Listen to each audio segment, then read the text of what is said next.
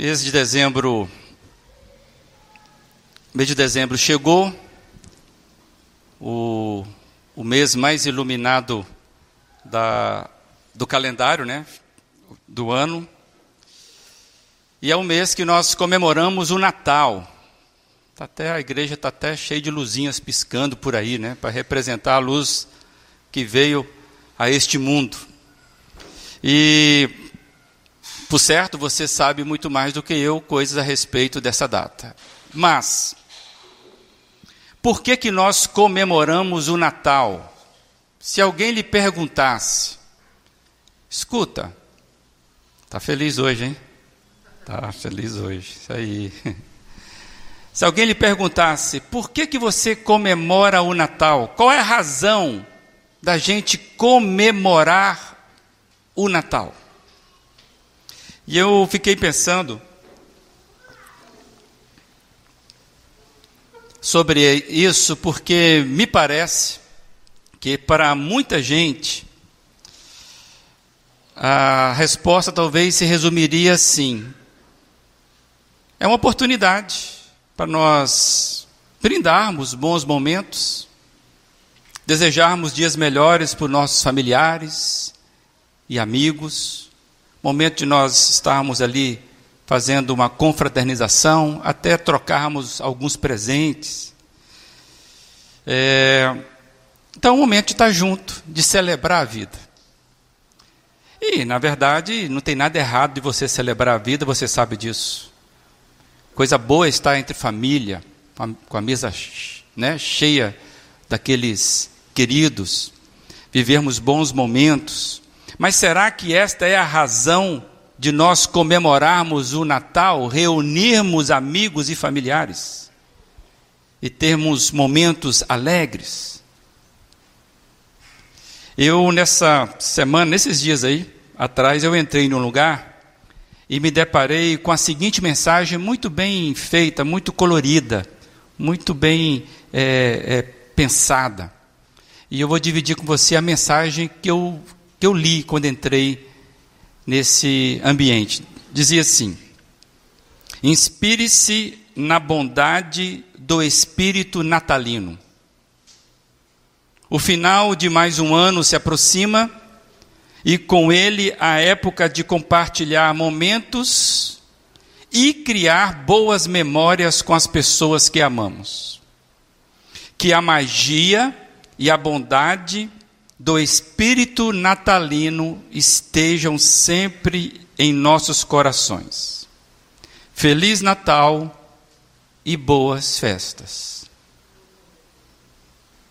Com sinceridade, eu fiquei pensando, reli essa, essa mensagem e eu fiquei pensando comigo: quem que acredita de fato numa mensagem como essa?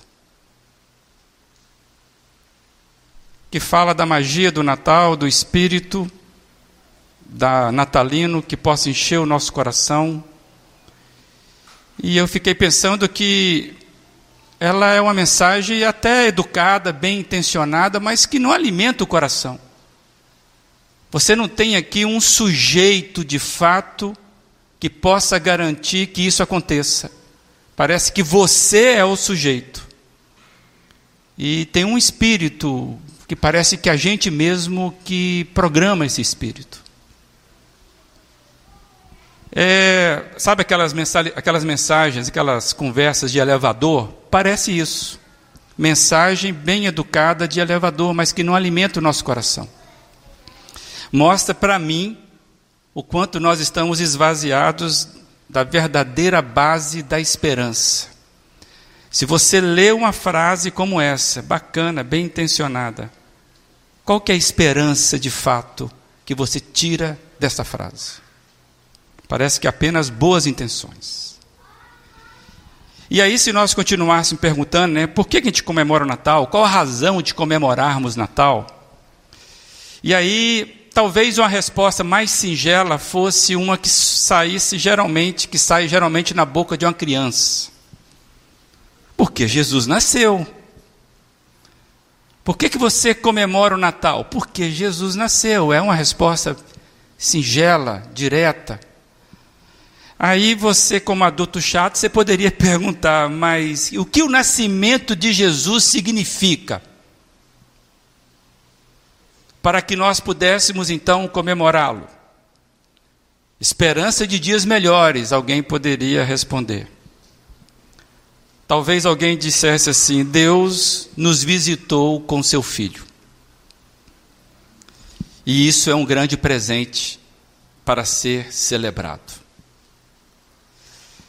Amados, eu fiquei com essa pergunta, com essas possibilidades de resposta, e eu quis imaginar se a gente puxasse a conversa com alguém que entende de esperança, que entende de, de alguém que venha para resolver de fato, alguém que seja sujeito da ação. Eu pensei, se nós perguntássemos a Isaías o que ele achasse daquela mensagem que eu vi lá pregado no hall de um prédio. Se ele ouvisse as respostas que nós temos dado hoje sobre o Natal, se nós perguntássemos assim, Isaías, profeta lá 600 anos antes de Cristo, talvez ele respondesse assim o que, porque se comemora o Natal. E eu queria compartilhar com você Isaías 9, 6. Talvez essa fosse uma das respostas que Isaías nos daria. Por que celebramos o Natal?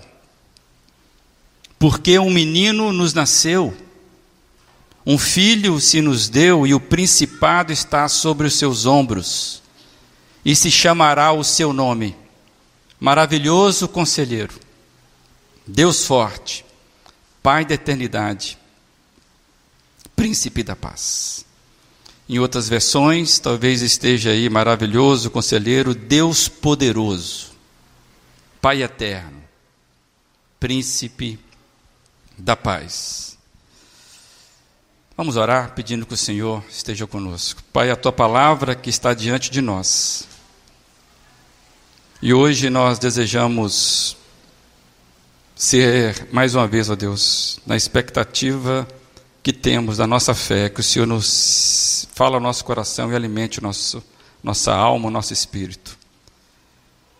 Em nome de Jesus. Amém.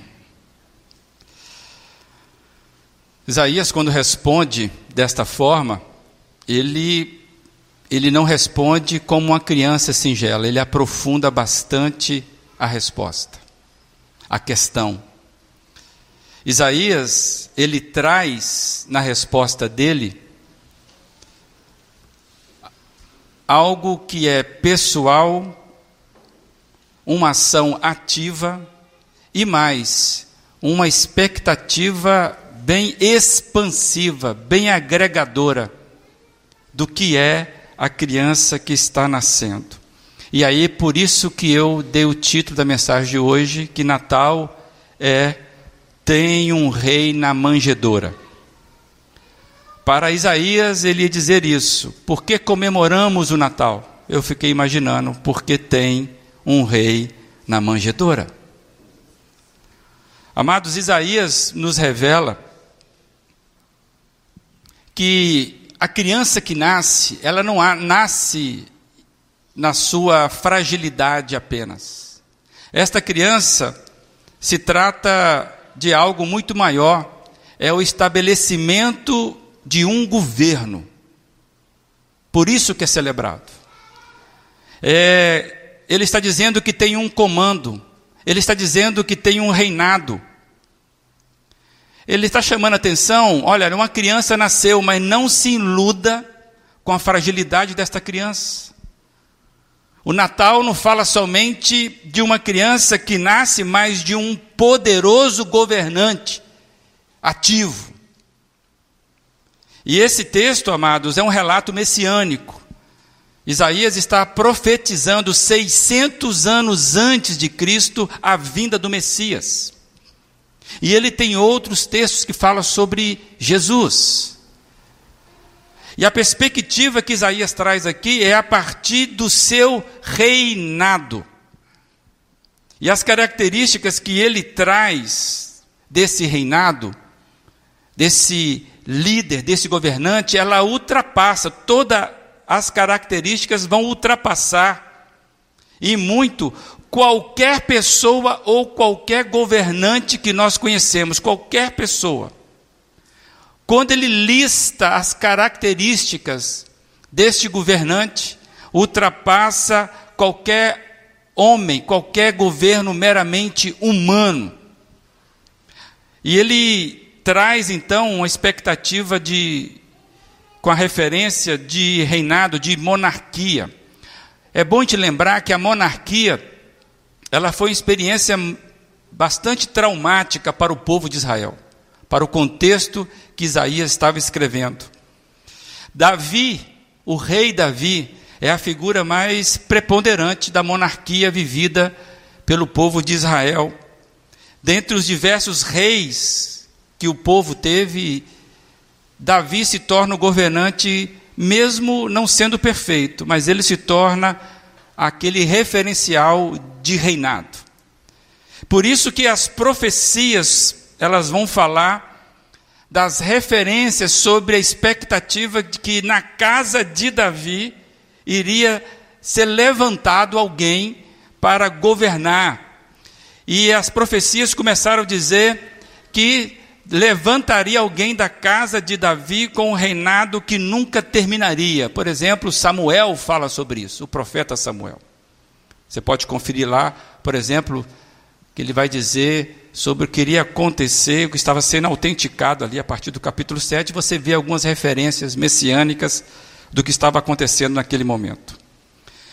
Mas o povo sofre exílios, o povo eles têm deportações, eles têm o cativeiro, principalmente o babilônico, e parece que a expectativa de que haveria alguém do trono na casa de Davi, parecia que estaria perdido, mas mesmo enfraquecido, a esperança de que algo ia acontecer ainda era viva entre o povo. E eu quero compartilhar com você o que o profeta Jeremias, que é um profeta do cativeiro, ele traz uma expressão muito linda, Jeremias 33, que fala sobre essa expectativa, essa esperança.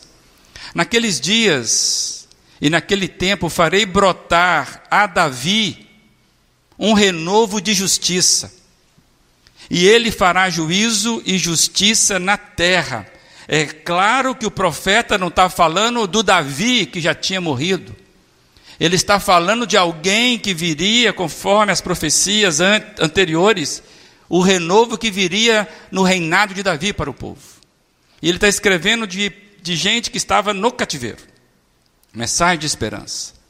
E é por isso que o tempo vai passando. E quando Mateus vai relatar no seu evangelho, logo na abertura, no primeiro verso, Mateus escreve assim: livro da geração de Jesus Cristo, filho de Davi.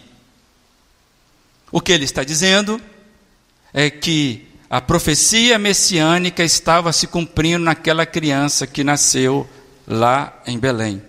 Jesus é identificado como aquele descendente de Davi que estava cumprindo a promessa do reinado eterno. E se nós olharmos o ministério terreno de Jesus, e você conhece Jesus, você sabe disso.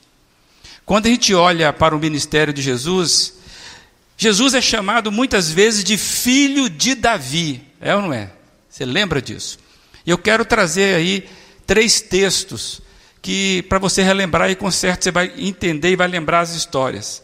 O primeiro é Mateus 20, verso 30, diz assim: Dois cegos estavam sentados à beira do caminho, e quando souberam que Jesus vinha naquela direção, começaram a gritar: Jesus, ou Senhor, filho de Davi, tenha misericórdia de nós. Outra história, Mateus 15, 22. Uma mulher cananeia que ali morava veio a ele suplicando: Senhor, filho de Davi, Tenha misericórdia de mim. Minha filha está possuída por um demônio que a atormenta terrivelmente. Quero trazer outra expressão que Mateus registra no seu capítulo 21, verso 15. Quando os principais sacerdotes e mestres da lei viram esses milagres maravilhosos e ouviram até as crianças no templo gritar: Hosana, filho de Davi, ficaram indignados. É apenas uma panorâmica sobre essa, esse reconhecimento do filho de Davi que estava andando entre nós. E eu fiquei pensando que tipo de misericórdia teria um rei diante de um cego? Por que, que um cego estaria diante de um rei pedindo misericórdia? Um que um rei pode fazer para um, pelo cego? Que tipo de misericórdia um doente pediria a um rei? O que uma pessoa diante de demônios poderia pedir misericórdia a um rei? Amados, um rei comum não tem domínio sobre essas coisas. Um rei comum, ele governa apenas nos seus domínios, seus territórios. Então, quando alguém chega diante daquele Galileu e ver as obras que ele estava fazendo, e ele reconhece, filho de Davi, tem misericórdia de nós. Ele está dizendo que aquela profecia de Isaías, o Deus eterno, poderoso, o príncipe da paz, aquele que finaliza as nossas guerras. Ele estava ali. E é por isso que filho de Davi, essa expressão, ela é achada inclusive dentro do templo como forma de aclamação. E é um tipo de gente que está aclamando, e o texto é muito lindo, diz que até as crianças dentro do templo estavam conseguindo enxergar o reinado daquele moço, o reinado de Jesus e conseguiram entender que era de uma esfera superior. Osana, filho de Davi, aquele que veio em nome do Senhor. Amados, a autoridade do reino de Jesus, que foi enxergado por algumas pessoas e não por todas, ela vem da eternidade. Por isso que as pessoas que reconhecem, elas pedem e clamam por misericórdia. É uma autoridade que traz milagres, que tem poder sobre as hostes do mal. É desse tipo de reinado que o Natal está falando daquela criancinha que nasce, como nós cantamos hoje, inclusive. O menino nos foi dado. Mas não se iluda com a fragilidade da criança. Tem um rei na manjedoura. E eu quero trazer para você essa frase aí: Jesus, em seu reino, suscita seguidores e não apenas súditos. Jesus suscita adoradores e não bajuladores e admiradores. Jesus alista filhos de Deus para o seu reino e não súditos mantidos pela imposição da força. O reinado de Jesus é completamente diferente de todo reinado que a gente possa imaginar. E eu fiquei lembrando da, da história, você com certeza conhece, que quando Jesus nasce, uma grande estrela, estrela aparece. E tinha uns, uns magos do Oriente, assim chamado, que eles ficavam estudando as estrelas. E quando eles viram aquilo, eles lembraram de promessas e o texto é muito lindo, Mateus 2, 1 e 2 diz que magos vindo do Oriente chegaram a Jerusalém e perguntaram: Onde está o recém-nascido rei dos judeus? Vimos a sua estrela no Oriente e viemos a adorá-lo. Por que, que eles foram para Jerusalém? Ué, Jerusalém é a grande cidade do rei Davi, é inclusive chamado a cidade de Davi. E ali que deveria estar Jesus. Se o templo estivesse alinhado com a vontade de Deus, possivelmente poderia ser. Mas a promessa já dizia que seria em Belém, uma cidade pequena, não é do glamour da religião, nem do templo. E é interessante que eles, eles vêm para adorá-lo, um reconhecimento de que é um rei messiânico vindo dos céus. E, é, e aí você sabe a história. O que, que vai acontecer aí.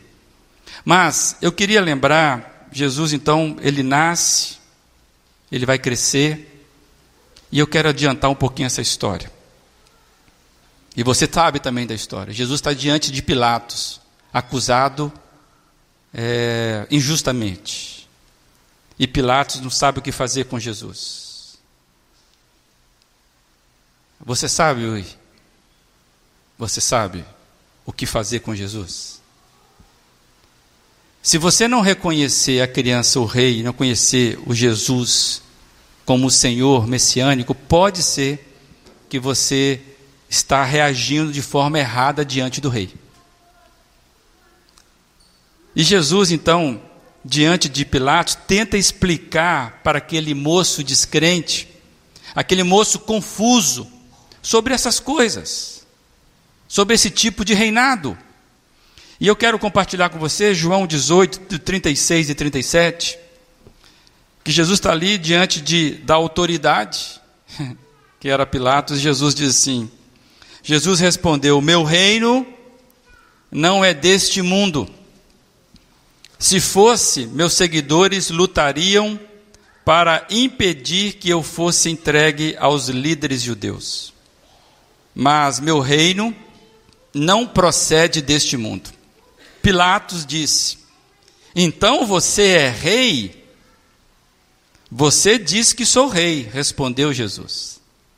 De fato, nasci e vim ao mundo para testemunhar a verdade.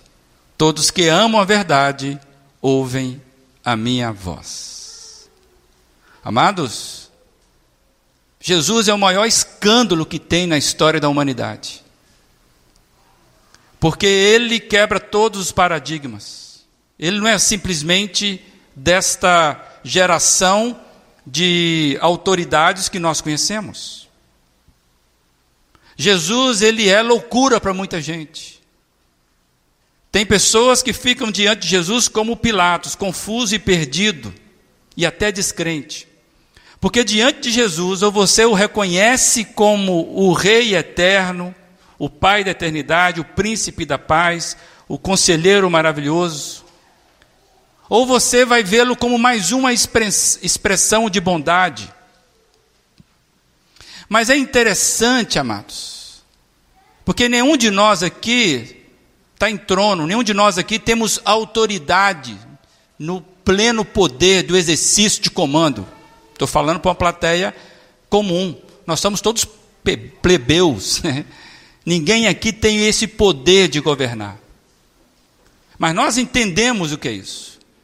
E eu quero trazer uma, uma frase interessantíssima de alguém que foi um grande líder militar, que um dos maiores que nós reconhecemos. Napoleão Bonaparte, líder francês, que viveu em 1769 a 1821, um dos maiores conquistadores que nós conhecemos, ele diz o seguinte: disse o seguinte: Jesus Cristo é o único que fundou o seu império baseado no amor. E agora há milhões que morreriam por ele. Bonaparte, que exerceu o poder, ele sabia que se ele tirasse a espada, ele não teria ninguém correndo por ele. Ele sabia disso. Bonaparte sabia o que era ser bajulado por, por, por ser poderoso, ser admirado por ser alguém grande. Mas ele sabia que ele não conseguiria pessoas que de fato morreriam por ele espontaneamente. E é por isso que Isaías vai descrever os títulos daquele que governa de forma soberana, aquele que está acima de todos, a criança que carrega todo o principado nos seus ombros. E é interessante observar que os títulos representam o seu caráter. Isaías vai dizer que ele é o maravilhoso conselheiro, é um sábio com extraordinária sabedoria, mas não somente isso. Indica que o Messias, como um rei que tem um programa, e ele determina nesse programa, e ele realiza, é um rei que leva efeito o programa que todo mundo vai ficar maravilhado, não vai ficar nada para trás. Ele é um conquistador. Ele é o Pai da eternidade, é o Pai eterno. Ele, além de ter vida infindável, o governo dele não se esgota, não se finda. Príncipe da paz, ele traz paz, ele governa a paz, sobre o seu comando é seguro, porque vai ser conduzido até a paz, e Jesus falou isso muito, muito, de forma muito clara: deixo-vos a paz, a minha paz eu vos dou. Eu não dou como ninguém mais nesse mundo consegue dar, é muito superior. Por isso, alegrem-se, tem de bom ânimo, porque eu venci todas as prerrogativas de limitação que esse mundo tem. E o texto fala que ele é o Deus forte. Isaías fala isso. Uma divindade atuante como um guerreiro, é um provedor, é um protetor contínuo e compassivo. Por isso que Napoleão fala: as pessoas morreriam por ele simplesmente por causa do seu amor. Quem é que governa assim? Por que, que você comemora o Natal? Porque há um rei na manjedoura. Não se iluda. Não se iluda com a fragilidade da criança. E mais, o nosso Deus não é uma criança, simplesmente. Jesus cresceu, se tornou adulto e cumpriu a sua missão como conselheiro, maravilhoso que foi, como pai da eternidade. Ele cumpriu a sua missão como príncipe da paz, como Deus forte ele revelou e ensinou o propósito da salvação. Antes da sua morte, sua morte na cruz, ele recebeu a zombaria de uma coroa, uma coroa de espinhos. E eu fiquei pensando comigo, até no pecaminoso escárnio, ele foi reconhecido como rei. Mas, vencendo a morte, estabeleceu para sempre a implantação, implantação do seu reino, do seu reinado eterno, de paz e perfeita alegria. E aí eu fiquei pensando sobre o que fala desse reinado. Aí, meus queridos, eu lembrei do livro do Apocalipse, que nos informa as qualidades da implantação do reino do nosso Senhor Jesus Cristo. Quando a gente olha para o Apocalipse, a gente vê que a história está sendo conduzida a um bom termo. Por quê? Porque nós temos um governante, um rei, que nós cantamos muitas vezes aqui, ao Rei eterno, imortal, invisível, mais real. Amados, o povo que segue o Senhor Jesus, a sua igreja, tem comando e o melhor comando possível, porque tem o melhor programa possível, e quem garante a realização dele não é nenhum Napoleão dos nossos tempos, dos nossos dias, mas o próprio Pai da eternidade. E eu queria ler dois textos com você que está em Isaías, que está em, em Apocalipse, para você ver como vai fechar essa história daquilo que nós podemos conhecer. Apocalipse 5, 5. Não chore Veja, o leão da tribo de Judá, o herdeiro do trono de Davi, conquistou a vitória. Ele é digno de abrir o livro e os sete selos. Eu, Jesus, enviei meu anjo a fim de lhes dar uma mensagem para as igrejas. Eu sou a origem de Davi e o herdeiro do seu trono sou a brilhante estrela da manhã. Amados, para a igreja, tem esperança, porque nós sabemos que aquela criança é um poderoso rei. Aí você começa a olhar para Jesus e você vê que, na verdade, é Davi que é a caricatura de Jesus e não ao contrário. Davi é um tipo de Jesus e não Jesus um tipo de Davi. Davi aponta para Jesus e não Jesus aponta para Davi. Por isso que ele diz: Eu sou a origem de Davi e ao mesmo tempo herdeiro do teu trono. Amados, o Natal deveria suscitar em nós o mais profundo sentimento de louvor e engrandecimento ao Rei da Glória, a esse Rei do universo. Uma devoção que nos faz celebrar a alegria de ver o Rei dos Reis à frente de uma criança. É lindo demais. Na quarta-feira nós falamos sobre como, é, do ponto de vista do céu, isso aconteceu. Que você, olhando para tudo isso, a mensagem lá do hall do prédio que eu falei, olhando as possíveis respostas das pessoas, o que Isaías comentou, o que as pessoas que andaram com Jesus disseram, o que o próprio Jesus disse de si mesmo. Que você possa, olhando para tudo isso, celebrar este Natal com esta consciência. Que você possa reunir quem você ama para um momento de alegria, que os enfeites iluminados que cercarem o ambiente da sua casa sirvam para despertar a gratidão gloriosa conquistada pelo Salvador da sua vida. E que nesta alegria Jesus possa ser o agente principal, motivador fundamental. E quando alguém perguntar por que, que você comemora o Natal, porque eu descobri o rei que está na manjedoura. E eu queria terminar com essa frase aí. Por que comemoramos o Natal? Porque Jesus não ficou retido à manjedoura, não ficou retido à cruz e muito menos ao túmulo.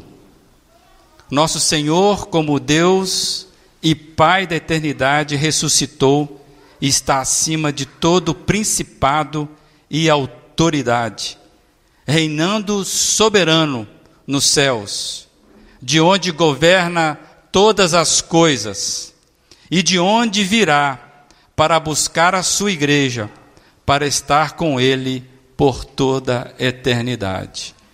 Comemorar o Natal não é para fraco, não.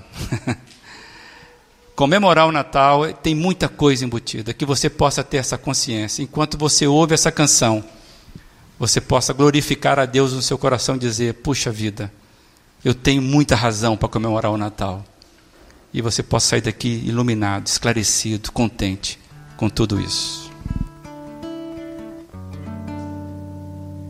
Glorifica no teu coração aí, amado Deus. O Senhor não é qualquer coisa. O Natal não é qualquer data. A criança não é qualquer criança. O reinado não é qualquer reinado. Nós glorificamos o teu nome, Pai, porque a tua obra é perfeita. O Senhor é amável, o Senhor é o amado das nações. Deus, que verdades nós aprendemos nessa noite. Pai, que o Senhor reina com força, com soberania nas nossas vidas.